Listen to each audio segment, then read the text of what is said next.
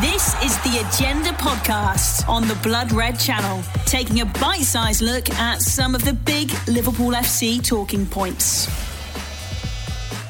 Hello, this is the agenda on Blood Red. I am Dan Austin. This is Joel Rabinowitz. We are from Liverpool.com and we're talking about the hot Liverpool FC topic of the day. Uh, and today it's VAR because if you saw the match last night, you'll be fully aware that Napoli uh, won a penalty to go 1 0 up, that Jose Callejón uh, won in a I don't even want to call it a challenge. I was going to say tackle. I'll just say an incident um, with Andy Robertson where he went down under very minimal pressure. It looked like uh, he threw himself down before um, Robertson sort of changed his body shape as though he was going to make a challenge. It was looked at by VAR. They left it. It wasn't apparently a clear and obvious error. Napoli going to win the game.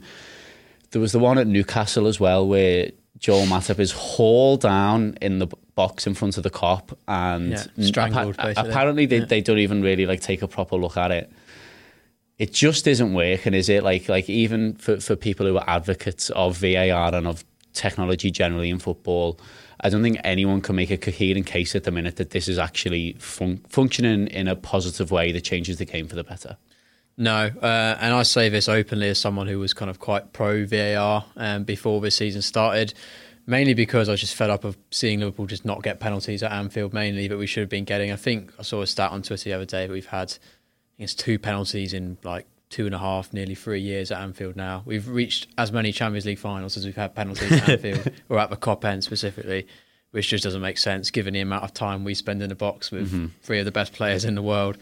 Uh, and that massive one, like you said, I think that out of the kind of the main incidents so far this season, that was by far the worst I've seen. He literally had him in a headlock, slammed into the floor. The fact that the referee didn't see it, all the linesmen is bad enough. But then you've got a room of people watching that on replay and not doing anything about it. And then, yeah, the Callejón one, I have to say, when I first saw it, I I did sort of think, oh, it doesn't look great because he does stick a leg out. But when you see the replay, he, he sticks a leg out, but then he kind of withdraws it, and Callejón's already kind of launched himself into Robertson's knee. He's the one who who draws. Well, it's not even a foul, but he draws the contact.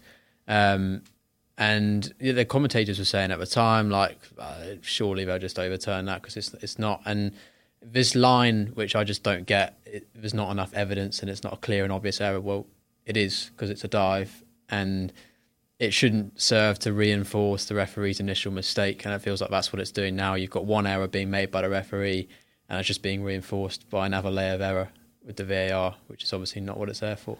It feels at the minute as though, um, and it's important to note as well that different competi- competitions use it in a different way, which we'll come back to in a Yeah. little minute. But it feels like for now, referees across all competitions, the ones that are actually in um, the VAR sort of room, whatever that is, um, it's away from the ground by and large, don't want to overrule the man that's made the decision unless he's really, really done something quite mad. Um, so that, for example, last night, for me, has to be a clear and obvious error. It's not a penalty. Yeah. So tell him in his ear, that probably wasn't a penalty, that you should reverse the decision, book Callejón, or just not give a foul, whatever, and then go from there. But they're not doing it. And the way we use it in the Premier League seems to be, if they're not looking at that matter penalty, they're just using it as kind of like a offside checker in the Premier League Basically, at least. yeah. Whereas if you go back to when we first saw it used properly in the World Cup, it was used regularly, it was used for red cards, it was used for penalties, and it was a very different system in the the referee himself was still the one making the decision. He was the one who would go to the side of the pitch, look at the monitor and go, Yeah. I need to change my mind, or no, I don't. You still have the psychology of the other person in his ear saying, I think you should look at that.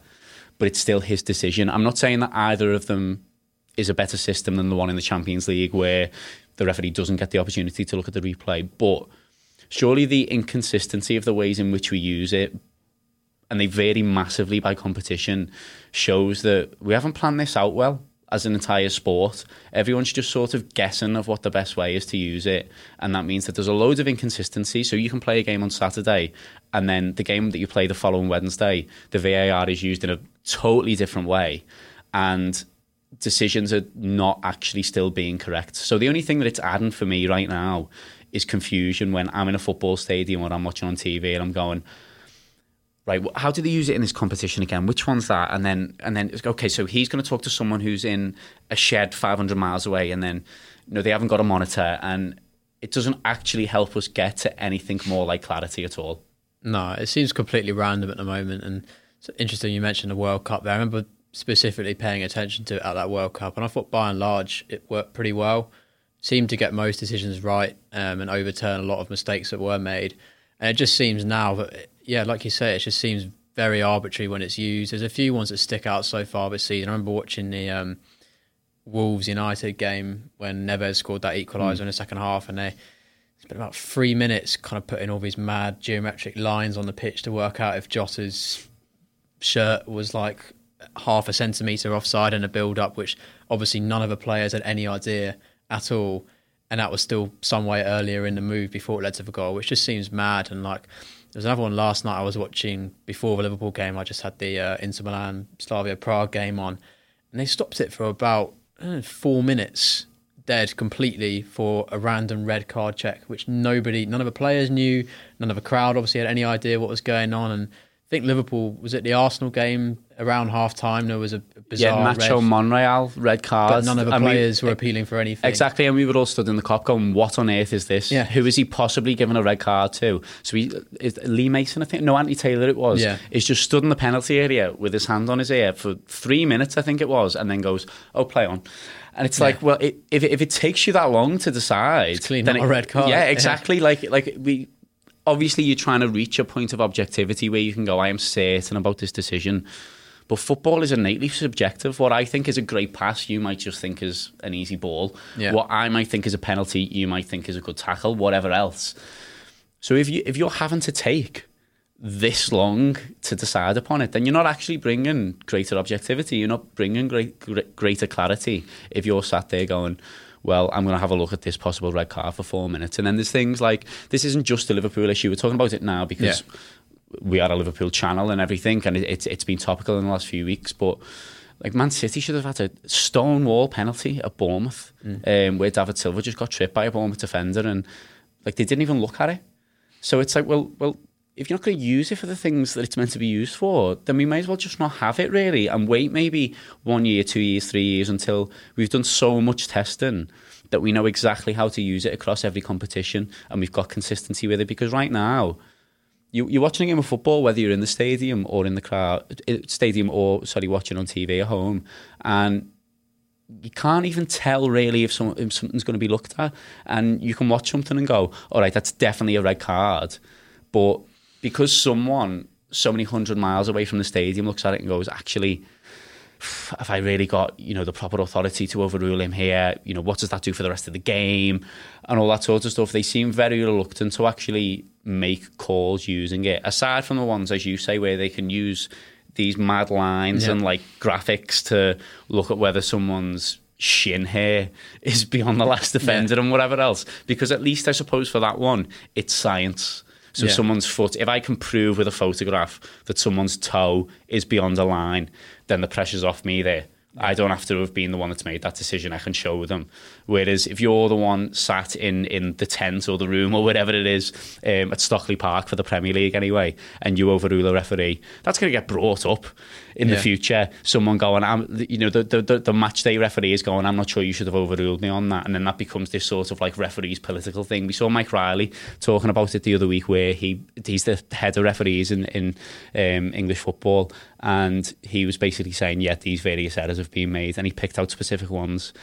And it's like, well, if the head of the referees is picking out specific errors, then that's a really sort of politicised use of the system and it's not objective because everyone's thinking about their job and what match they're refereeing the next week and that kind of thing. So yeah. essentially, I think my point on the whole thing is that we're in this desperate quest for objectivity and everything being scientifically correct and that and stuff like that. But football is not an entirely scientific game. Football is not an entirely objective game. Yeah. So what are we actually trying to use it for? And it feels like every different govern- governing body, every different league, every different team and manager has got a different idea of, that, of what they want it to be. And might we just be in for a few years of possibly arguing more than we ever have done before, if that seems possible, about referees and their decisions? Yeah, um, and I, the thing that struck me last night, and I think it's it's kind of becoming a common theme now, is I think referees knowing that VAR is there are kind of looking at these things when there's kind of a marginal call or a big call that's kind of late on in a Champions League game, thinking, well, no, I won't give it because if, if there is something and I've missed it, then it'll get picked up by VAR. But of course, it's not because they don't want to have to overrule the referee. So he's probably seeing that and thinking, nah, I won't make the decision because there's people watching it with, with replays. And yet they still don't overturn it. It, it seems crazy to me. And I think where do we go from here? I don't know whether you just, I mean, obviously it's not going to get scrapped completely. I think it's going to be in the game for the foreseeable future now. Um, the one kind of potential solution, which I think could could work quite well, and I've seen other people suggest it as well, is sort of do the sort of tennis challenge type system, where each team gets say two or three challenges per game. Um, for a particular incident. So last night, Liverpool obviously would have challenged that because. So Jordan. Henderson can go up to the referee and say, "I would like yeah. to challenge that decision. Yeah. Can you go back and?" And if you get it, it right, you get to keep it. If you don't, then that's it. Fair enough uh, which kind of also solves the issue of stopping for random things that nobody noticed, like the red card thing or minute offsides that neither team is aware of. That will kind of reduce it to kind of the clear errors which lead to goals or kind of big moments like penalties in games. Um, what would you want then? So if you if you had that system in place, so say yeah. last night Henderson goes to the referee and says, "We don't think that was a penalty. Can you go and have a look at it?" Do you want the match day referee to go and look at a monitor, yeah. or do you want that to go back to the people in the truck a few hundred miles away? I think he should go and review it on the screen like we did at the World Cup thing. Because if he sees that angle that they showed on BT Sport, there's not a chance he's giving that. Surely he can't. He just he just sees that it's a mistake. Well, I agree with that because yeah. I don't think that I don't think that any of the decisions should be made by someone who's hundreds of miles away. Because as much as we don't want referees to referee in the context of an individual match, and we would like there to be consistency weekend by weekend, you've, you've got to take into account that things happen in this cauldron of an atmosphere and stuff. And if yeah. you're just sat totally neutralised in a very sort of you know sanitized room for yeah. years, and and you're all looking at replays slowed down frame by frame by frame. That to me is is refereeing in a, in a context that's outside of the actual game of football. So you're trying to make science where science isn't necessarily yeah. happening. So I think I would prefer the system where yeah maybe someone does get to say we'd like you to go and have a look at that rather than an objective sort of godlike referee back somewhere else that's watching all the cameras yeah.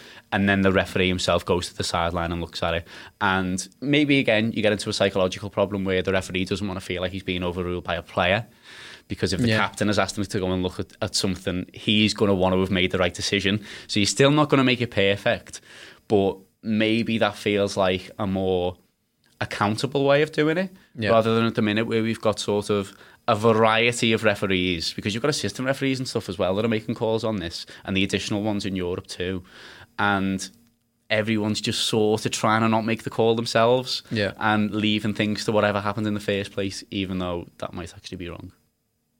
Pretty much. There we go. We've solved yeah. it there. um, basically, do it like tennis. I think is what we're saying.